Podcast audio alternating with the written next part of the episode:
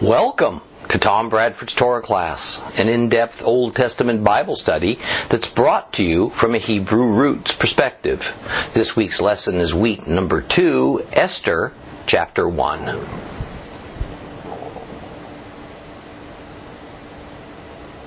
Chapter one of Esther is really not part of the main plot of the story. Rather, some of the primary players are going to be introduced and the scene will be set. After all, this is a story. It's told by an expert storyteller. So it's structured that way. Here, the royal life of Persian monarchs is portrayed in all of its decadent extravagancies. We see how focused the royal court is upon the trappings of government, how those in power can devolve into spending their time on the most ridiculous matters that are so trivial, but they think it's a priority. Naturally, these matters are what affects them the most on a personal level. Matters that in their minds might affect their wealth, their status, their image, or their egos. And when we open our story of Esther, the new Persian Empire is a relatively young empire.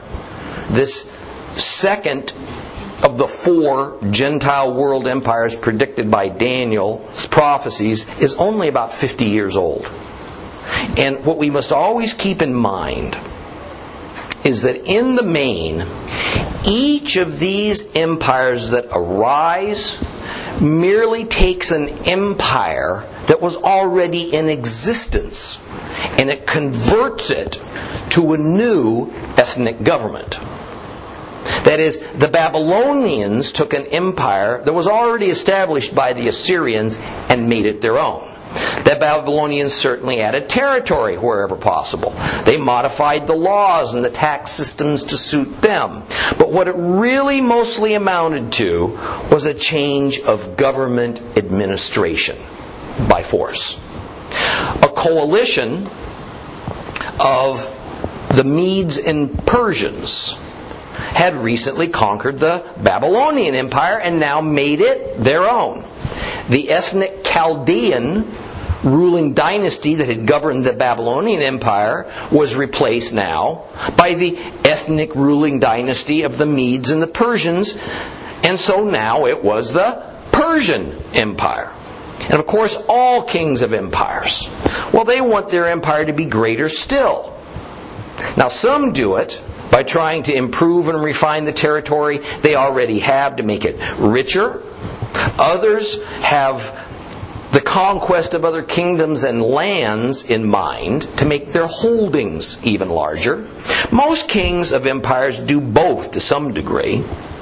Now, King Cyrus, who was the first king of the new Persian Empire, had his hands full simply consolidating his power and governing this empire, as it was when he took it from the Babylonians. He was also somewhat idealistic. So he sought to right the many wrongs that he felt the Babylonian government had perpetrated upon its people. And thus, one of the first acts was to free the Jewish people to go back home to Judah. Now, the king in our story of Esther, however, well, he had different motivations and goals. As the fourth king of the Medo-Persian Empire, he was the benefactor of what his predecessors had accomplished.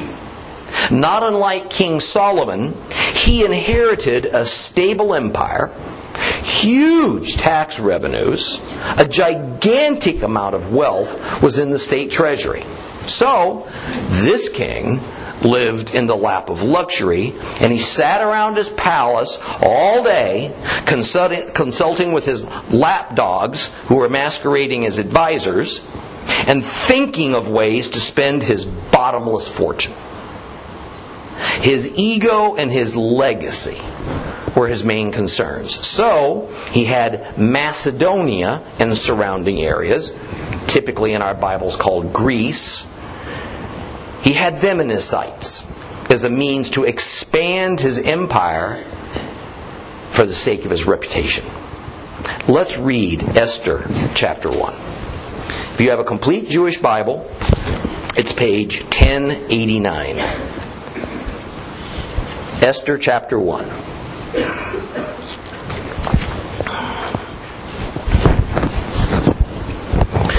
These events took place in the time of Ahasuerus, the, the who ruled over 127 provinces, from India to Ethiopia.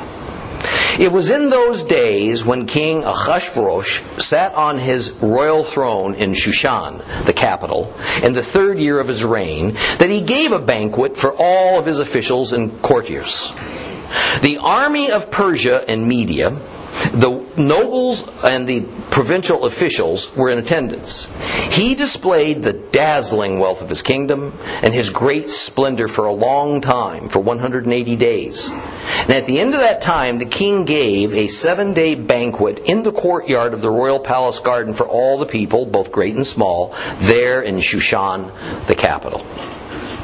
There were white cotton curtains and blue hangings fastened to silver rods, with cords of fine linen and purple. The columns were marble. The couches for reclining at table were of gold and silver on, on a mosaic flooring of malachite and marble, mother of pearl and onyx. Drinks were served in gold goblets, with each goblet different from the others. There was royal wine in abundance, as benefits royal bounty. The drinking was not according to any fixed rule, for the king had ordered the stewards to serve each man what he wanted. Also, Vashti, the queen, gave a banquet for the women in the royal house belonging to King Ahasuerus. On the seventh day, when the king was in high spirits from the wine, he ordered Mehuman, Bizta, Harvona, Bigta, uh, Avagta, Zetar, and Karkas, the seven officers who attended him, to bring Queen Vashti before the king with the royal crown in order to show the people and the officials her beauty. For she was indeed a good looking woman. But Queen Vashti refused to come at the order of the king, which he had sent through his officers. This enraged the king. His anger blazed inside him. As was the king's custom, he consulted sages well versed in matters of law and justice. With him were Karshna, Shatar, Admatah, Tarshish, Mares, Marsna, and Memucan the seven vice regents of Persian Media, who were part of the king's inner circle and were the most important officials in the kingdom. The king asked the sages, According to the law, what should we do to Queen Vashti, Vashti since she didn't obey the order of King Ahasuerus conveyed by his officers? Memucan presented the king and vice regents this answer. Vashti the queen has not has wronged not only the king but also all the officials, all the peoples, and all the known provinces of King Ahasuerus.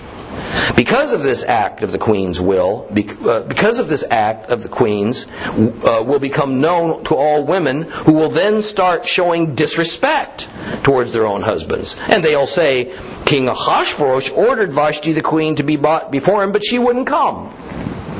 Moreover, the noble ladies of Persian media who hear of the queen's conduct will mention it to all the king's officials, which will bring about no end of disrespect and discord. If it pleases His Majesty, let him issue a royal decree.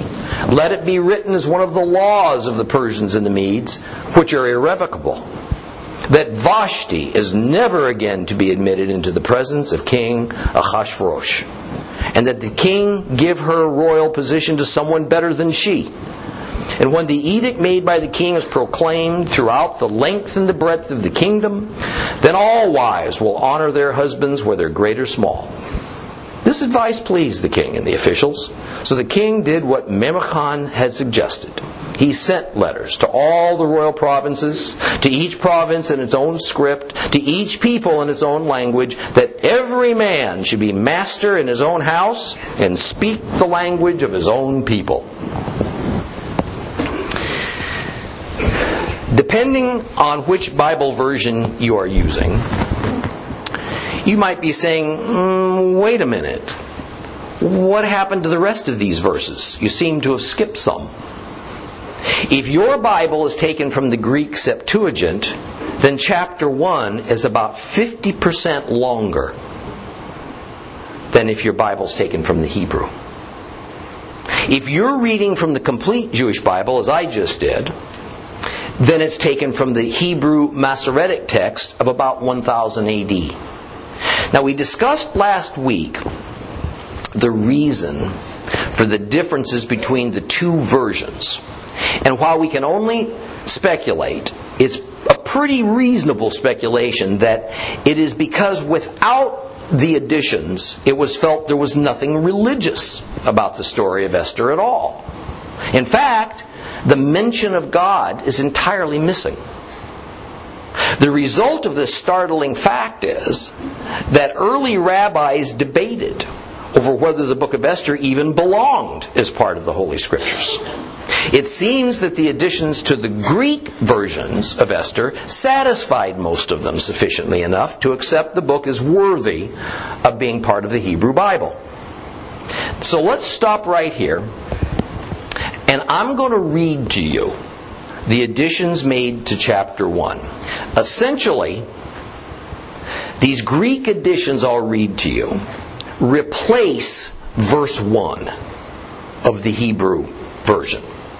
In other words, this entire addition belongs at the beginning of the chapter. From verse 2 forward, the Greek versions and the Hebrew versions are nearly identical.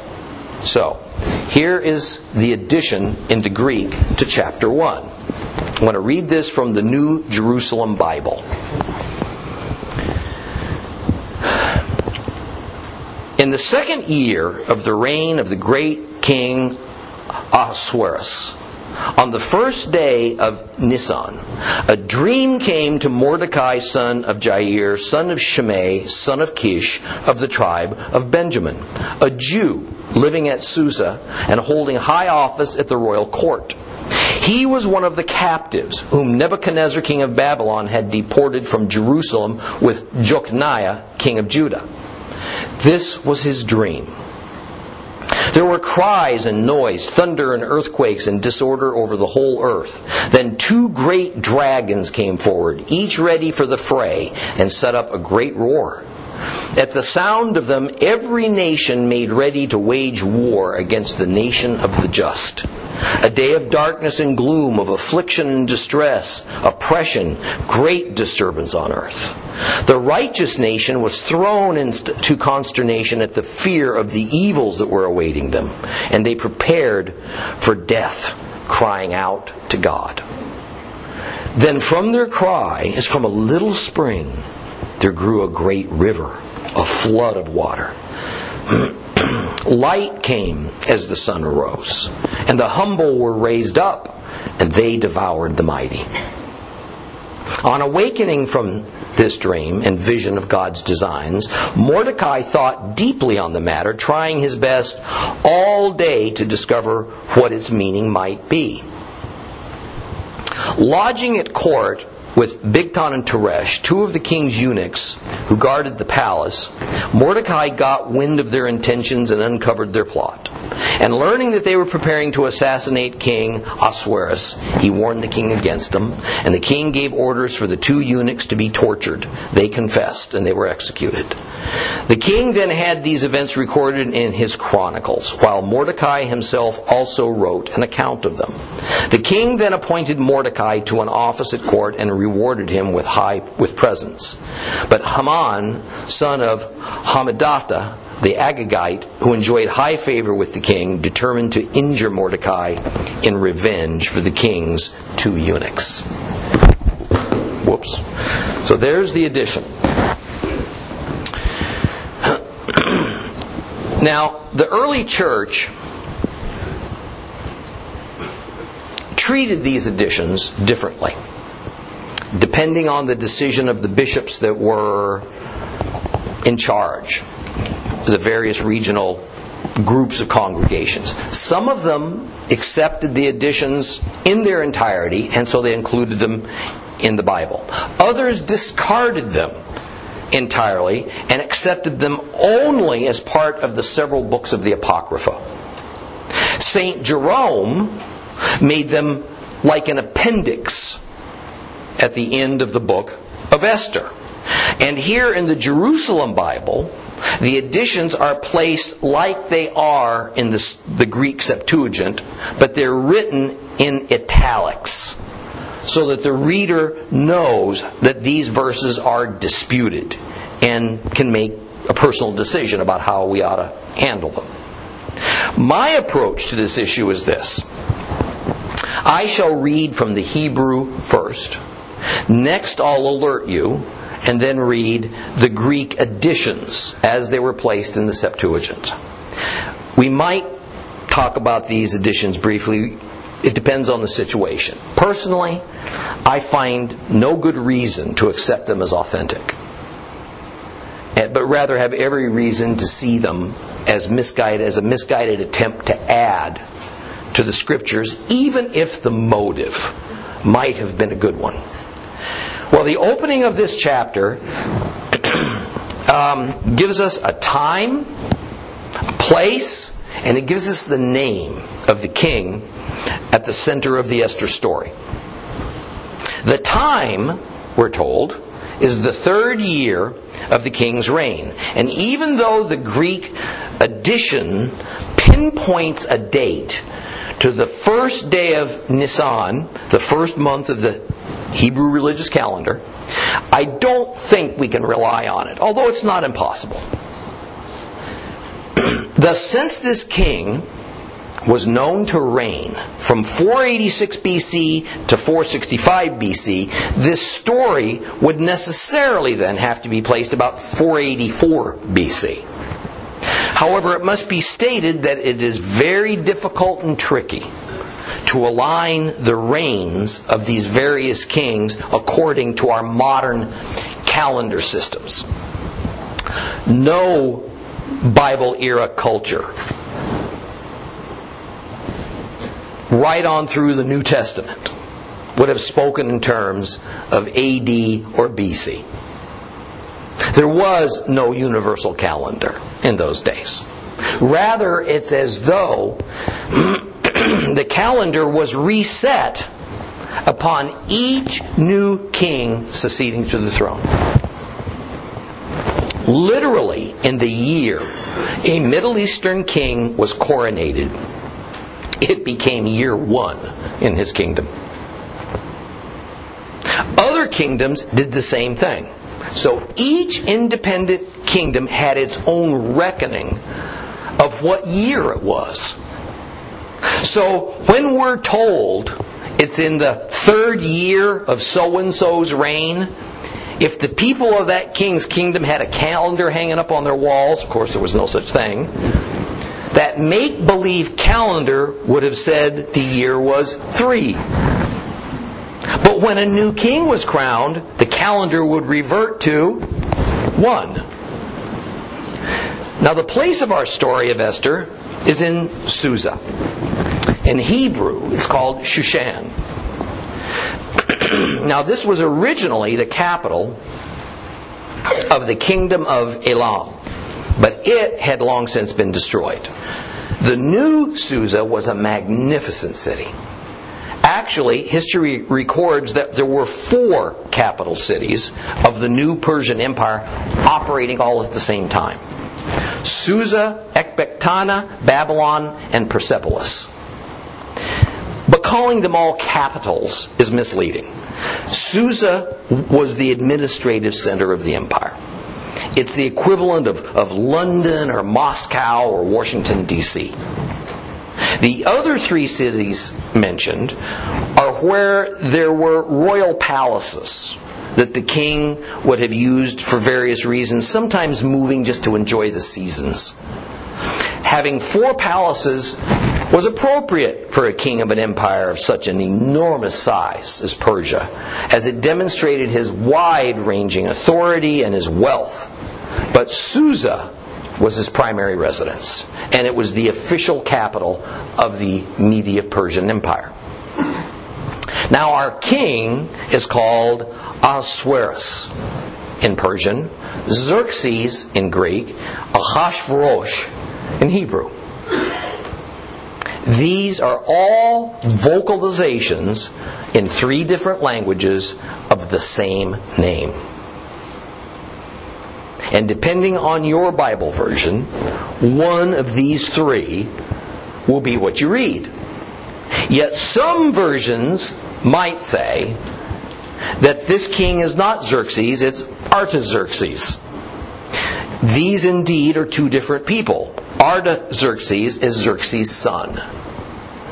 And by saying Esther's king is Artaxerxes, it is that Bible editor's attempt place the time of our story about 40 years later. And this has been mostly discredited. So Esther takes place entirely within the confines of the capital city of Persia, which is Susa. The king of our story is Xerxes, and for the sake of simplicity, we'll say that the time is around 480 BC. Xerxes was the son of Darius I. This is not the same Darius, Daryavesh, of the book of Daniel, who was a Mede. Now, while archaeology has not proved it, it seems that the Darius of Daniel, who was a Mede, essentially was a lesser king who ruled under the higher authority of Cyrus, who was a Persian. In time, Darius lost his position. Cyrus became the sole king of the Persian Empire. Now, as the symbolism of one um, of Daniel's visions accurately portrayed by the portrays rather the Median uh, Persian Empire as a ram with two horns. If you'll recall, the horns were of two different sizes one noticeably larger than the other, which indicates one is more powerful than the other. And indeed, that was the case. The kingdom of Persia was more powerful than the kingdom of Media. And although these two kingdoms were strong allies due to long standing royal family ties, Nonetheless, it was only a matter of time before the bigger horn flexed its muscles. So it seems as though Darius the Mede was given the position as the king of the former Babylonian Empire, so he operated out of Babylon, as a happy political accommodation that was instituted immediately following the fall of Babylon. But in a few years, this arrangement had served its purpose to recognize the honor and the friendship and the achievements of the Medes, and now Cyrus, the Persian, simply abolished this intermediate office and he became the sole king over a united Persian Empire. So, again, for the sake of simplicity, Cyrus was the first Persian king. Cambyses followed him, then Darius I, then Xerxes, the king of our story. It was Darius I who built the fabulous palace of Susa that his son Xerxes now occupied. Now, since it's going to be important to our story, I'll tell you now that Darius I had built an amazingly modern postal system. The Persian government administration relied on rapid communications as the Persian Empire was so vast, it was so culturally diverse. He thought, and wisely so, that accurate and efficient communication between the central government and its many provinces and districts, that was the key to successful governing and to defense of his empire. This was accomplished by a network of roads that all eventually led to Susa. Ancient records show, for example, that there were 111 relay posts on the road between Susa and Sardis.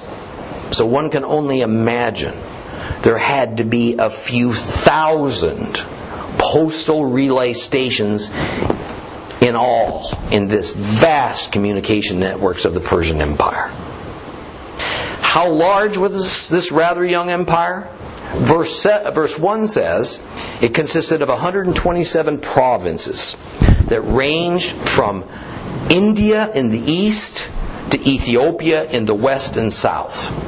But let's be clear, this is not referring to the India that we know today. The reference is really in the scriptures to the Indus, meaning the Indus River. And it's actually speaking of what we today call Pakistan. As for Ethiopia, the modern Ethiopia is not exactly the same as the ancient one. The ancient one is today what we would call the northern Sudan. Further, using the term provinces gives us kind of a false picture. The Hebrew word is medina. In modern terms, probably the word district is a better choice. Think in terms of counties or parishes. So the 127 Medina were smallish districts that at one time had been independent kingdoms or, or small city states. So they each had somewhat identifiably different languages or, or variant dialects. And of course, different customs and traditions. Verse 3 says that King Xerxes threw a banquet for all of his government's officials, and that he showed off his amazing wealth for 180 days. Now, as I mentioned in last week's introduction, this is often discounted as untrue because it's unthinkable that anyone could hold a 180 day long banquet. But that's not what it says, and that's not what it implies. Rather, there was a banquet, and the text seems to imply two banquets one at the start of the festival, one that brings it to a close that was associated with this 180 day festival, and it was done for the purpose of, uh, of Xerxes letting his subjects view, view the wealth and power that he held. Now, what might have precipitated the decision to do this? Well, while it, again it's speculative, we can pretty firmly connect the time period of this banquet to Persia's attack of the Greeks. That is, it seems that it was probably about two years from the date of this 180 day festival that Persia sent a large expeditionary force to conquer Macedonia and the surrounding territories. Persia was repelled by the Greeks, by the way, and then a second attempt, perhaps 18 months later, wound up in a terrible loss for Xerxes. So a number of astute scholars point out that this feast was no doubt a way for Xerxes to muster support of all of his government officials, of his far flung empire for a war of conquest that was mostly just the dream of this pampered and bored king. After all, in Persia, life was good. Things were generally peaceful. There was widespread prosperity in the kingdom. Why would anybody want to go to war for more land? Thus, the king hoped that by showing off his wealth and his awesome resources, these government officials would lose their reluctance and back his plan and see this proposed war with Greece as an assured victory that would only add to the wealth and prosperity of his empire. Well, the next several verses elaborate on these festivities, and it speaks of marble columns and mosaic flooring and couches to recline while eating. There were curtains made of the finest linen, much use of the most expensive colors there were to manufacture blue and purple. Goblets made of gold were used, and they were all different. The royal wine, meaning the finest wine, was used to ply the guests. Verse 8 explains that the guests didn't have to follow the usual Persian protocol of drinking proportionally to the king. That is, there was a rule in Persian, a dat, a dat, that the king determined how much people were to drink. And however much he drank, they were to follow his lead. And as the story unfolds, we find that Xerxes was a lush. And he seemed to be intoxicated as much and as often as possible. This passage has caused Bible scholars some interpretation problems because, on the one hand, we hear that the Persian law, a dat, is irrevocable. And on the other hand, the king revoked the law about how much wine these festival guests were obligated to drink. But common sense and some reading of other Persian documents makes it self evident that the Persian term dat can indicate a law, a regulation, a tradition, even just a custom. So apparently, it was a Persian custom for everyone to follow the king's lead in drinking as opposed to a, a, a firm law that might actually get one arrested and prosecuted if he wasn't drunk enough. And so, since many ethnic groups were represented at this, this festival, and since the purpose was for PR and for schmoozing the guests, the king relaxed the custom. And he made it clear that there would be no breach of protocol or offense taken if a person chose to drink more or less than the king. Well, verse 9 explains that the queen, the king's wife, Queen Vashti, held a banquet for the women. Now, these women would have been the wives, perhaps the escorts of the various government officials. now would be a good time to explain something that will very shortly have some significant bearing on this story. The Middle East, of course, has always been a highly male dominated society. But it is manifested in varying degrees from society to society and age to age. The Persian society in this era was among the more extreme. Men partied and drank by themselves away from the women. Women lived very separate lives from their husbands, depending on one's level in society. At the highest levels, the royal and the aristocrat level, it seems that the separation was the greatest. Some of it was male chauvinism and domination, but some of it also concerned the great degree of modesty that was required of females. So, it was considered terribly inappropriate, immodest, for the women to be around the men who were drinking. In fact, this was actually cemented in Persian law. Now, since essentially this 180 day festival had as its highlight an unlimited supply of the king's own wine stores. Drunkenness was the daily mode of most of these officials. Thus, Vashti had to entertain the wives and girlfriends of these officials from the 127 provinces.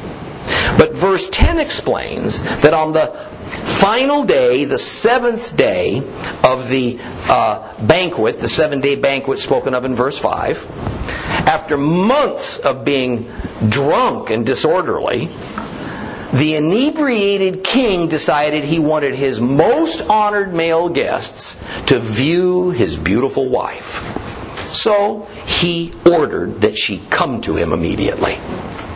He had seven royal courtiers, close advisors, to go and fetch his wife. She was to wear her royal crown. But she refused. And in the text, we're not given the reason for her refusal. So, as we can imagine, all sorts of opinions have arisen as to why this was. One tradition is that she was being required to appear naked before the king and his male guests. And it's the rabbis who came up with this one. They said that because it says she's to wear the royal crowns, what we're to take that to mean is a royal crown. What we're to take that to mean is that's all she was to wear. However, because the rabbis have always painted the government officials of the four Gentile world empires as louts and barbarians, This is the reason for their assumption of nakedness that is in no reasonable way applied in these passages. Some scholars paint her as just an arrogant, arrogant queen who thought she could use her own power as royalty and that she mistakenly also thought she had the right of her own prerogative to go or not go. However, I think this had much more to do with the issue we just discussed. It was Persian law that a woman could not be in the presence of men who were drunk or drinking. To do so offended a woman's modesty, thus bringing shame upon her. And it violated exclusive male territory, thus infuriating the male ego. So, she was caught in a catch 22. No matter her decision, she was in a no win situation. All because her drunken husband and his associates were behaving irrationally, like you do when you're drunk. No matter, her firm stance on this situation left this king in a bad spot. He had made his boast in front of his whole royal court. He couldn't have his wife humiliate him in such a way. So he calls upon his seven other men called wise men to help him decide what Persian law dictated that he should do in response. Verse 13 and our complete Jewish Bible says that these men will, were well versed in law and justice. That's not a correct translation. Rather, the passage says that he consulted with wise men who knew the times. And it was these who were the experts in Persian law. The Hebrew word used for the times is eth. And eth means time. Just as we think of time today. The Hebrew word hakam means wise or wise men. In those days, the intellectuals of the Babylonian and then the Persian empires were well versed in astrology and in divination. Time was a mysterious thing to them. And that's one reason that calendars were devised and kept by these same wise men, these same hakam. When Yeshua was born, we hear in Matthew 2 of the wise men coming from the east following a star. Matthew 2 1. After Yeshua was born in Bethlehem in Bethlehem in the land of Judah during the time when Herod was king, wise men from the east came to Jerusalem and asked, Where is the newborn king of the Jews? For we saw his star in the east and we've come to worship him. These men were very similar in profession to the ones we see attending to the king in our Esther story. But I'd like you to take note of the series of sevens that we've just encountered. The seven day banquet, the issue of the king calling for Queen Vashti on the seventh day of the seven day banquet, and this giant furor it all erupted into. The king ordering seven of his advisors to go and tell the queen to appear before the king, and now a different group of seven wise men are consulted when Queen Vashti refuses to comply. Point being that as we've learned in our past studies, when we start seeing the number seven appear in the Bible, this helps us to know that God is directly involved in this situation. And that His sovereign will is being brought about even though it may be happening undetected by humans. Some scholars say that this isn't the case because it's, just, it's, a, it's a secular setting in a foreign country and that it's a Persian problem of a Persian king that's being dealt with. I say that this is really the story of Hebrews being rescued by a Hebrew man, Mordecai, and his Hebrew female relative, Esther. And no doubt the story is being told by a Hebrew storyteller in the Hebrew language, a story meant for the Hebrews to enjoy. Thus, the series of sevens would be a signal to the Jews. And it gives Esther a Jewish religious context that it, it that is perhaps not so missing after all. And we don't need all those dubious Greek additions to discover it. Now, there's an important context for us to grasp in order to understand the king's self made dilemma and his wise men's challenge in trying to deal with it. The king was in a pickle. Because he was drunk, not thinking straight, he issued an unbelievably disrespectful and inappropriate order to his beautiful queen, who was just over there minding her own business, to come and display herself to his guests as though she was his prized heifer.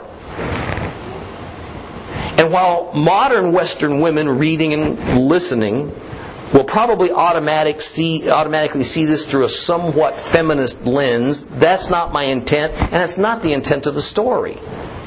This disrespect on display was a Middle Eastern type of disrespect, and it involved immodesty and dishonor. This is not about a woman standing up to a man.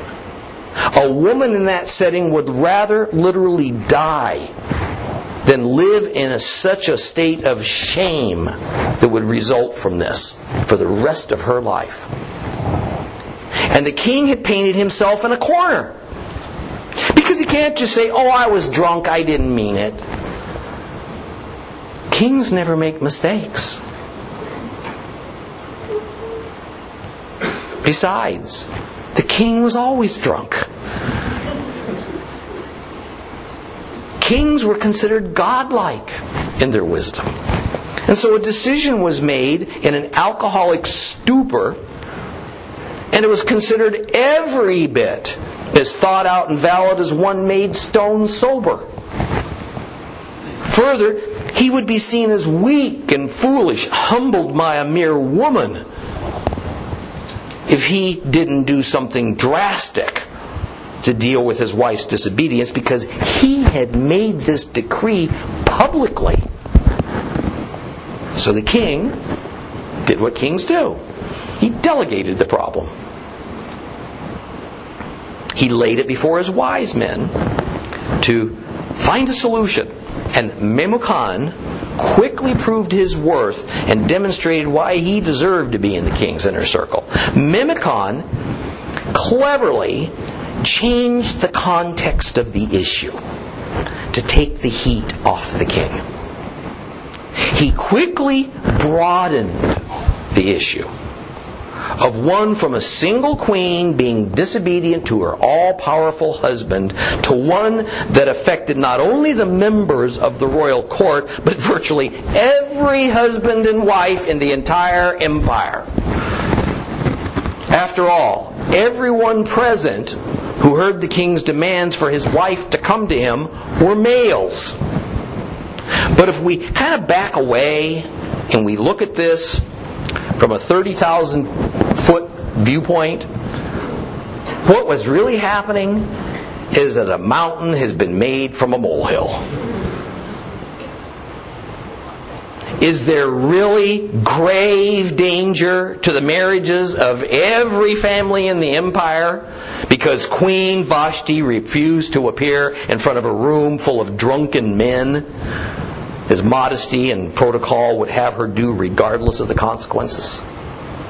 Honestly, the notion is absurd all the wives in the kingdom are now going to hear this and begin to rebel and show disrespect to their husbands too because of this.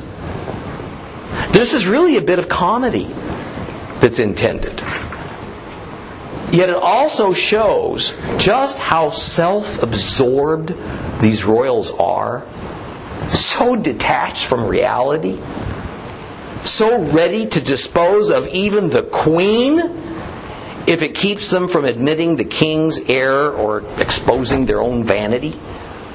Well, the law crazy Persian government decided that the only solution to the law that theoretically was at the bottom of this dilemma was enact another law. Sound familiar? And this new law was that Vashti could never again be in the presence of her husband. What it really is is a writ of divorce. In fact, to make the point, up to now, every mention of Vashti included the word queen. From here forward, the title queen is no more spoken as a prefix to her name. She's just Vashti. Some rabbis said she was executed. There's no evidence of that. But she was kicked out of the harem. We really don't know what became of her.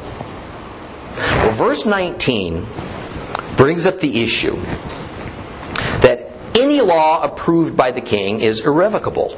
And as we encounter later, we find that this means that the king can't even overturn his own law. Now, some scholars say they find this to be nonsense. That a kingdom, let alone an empire, couldn't possibly be ruled in such a manner. But that's only another example of nothing but an opinion that's being held up as fact. The only evidence we have in documents is that indeed that's exactly how it was. Might a king have found a way to essentially annul one law with inventing a new one? Certainly. Just watch the operation of the parliaments in our Congress. It's done every day. Verse 21 says, The king was most pleased with this brilliant solution. He was off the hook. And it made him look like he was mainly concerned with the social fabric of Persia that it not be sullied or torn in case women might actually think they could brazenly disobey their husbands. What a guy. The wise men, especially Memucan, appeared to validate their title. And so in verse 22, the decree to banish Vashti was piggybacked upon a law that said that wives should honor their husbands no matter their social status. Letters were sent to each Medina, each of the 127 districts, and they were sent, we're told, in their own alphabet and in their own ethnic language. This brings us back to that amazing postal system that must have included scribes that represented every known language of the empire. Because this won't be the final time that we hear of its use to send decrees of the king throughout the Persian Empire in all the languages present in his empire. And at the end of this verse, we get this interesting comment that every man should be the master of his own house and speak the language of his own people. There's been a lot of academic discussion about what's intended by this statement, but I agree with the majority of scholars. To use modern terms, Persia was culturally diverse and multi ethnic, which meant they were multilingual. Intermarriage among ethnic groups was usual, it was customary. The diversity was quite welcome in the Persian Empire, and we have found an inscription on a tablet written by Xerxes that says this I am Xerxes, the great king, the king of kings, the king of all countries, which speak all kinds of languages.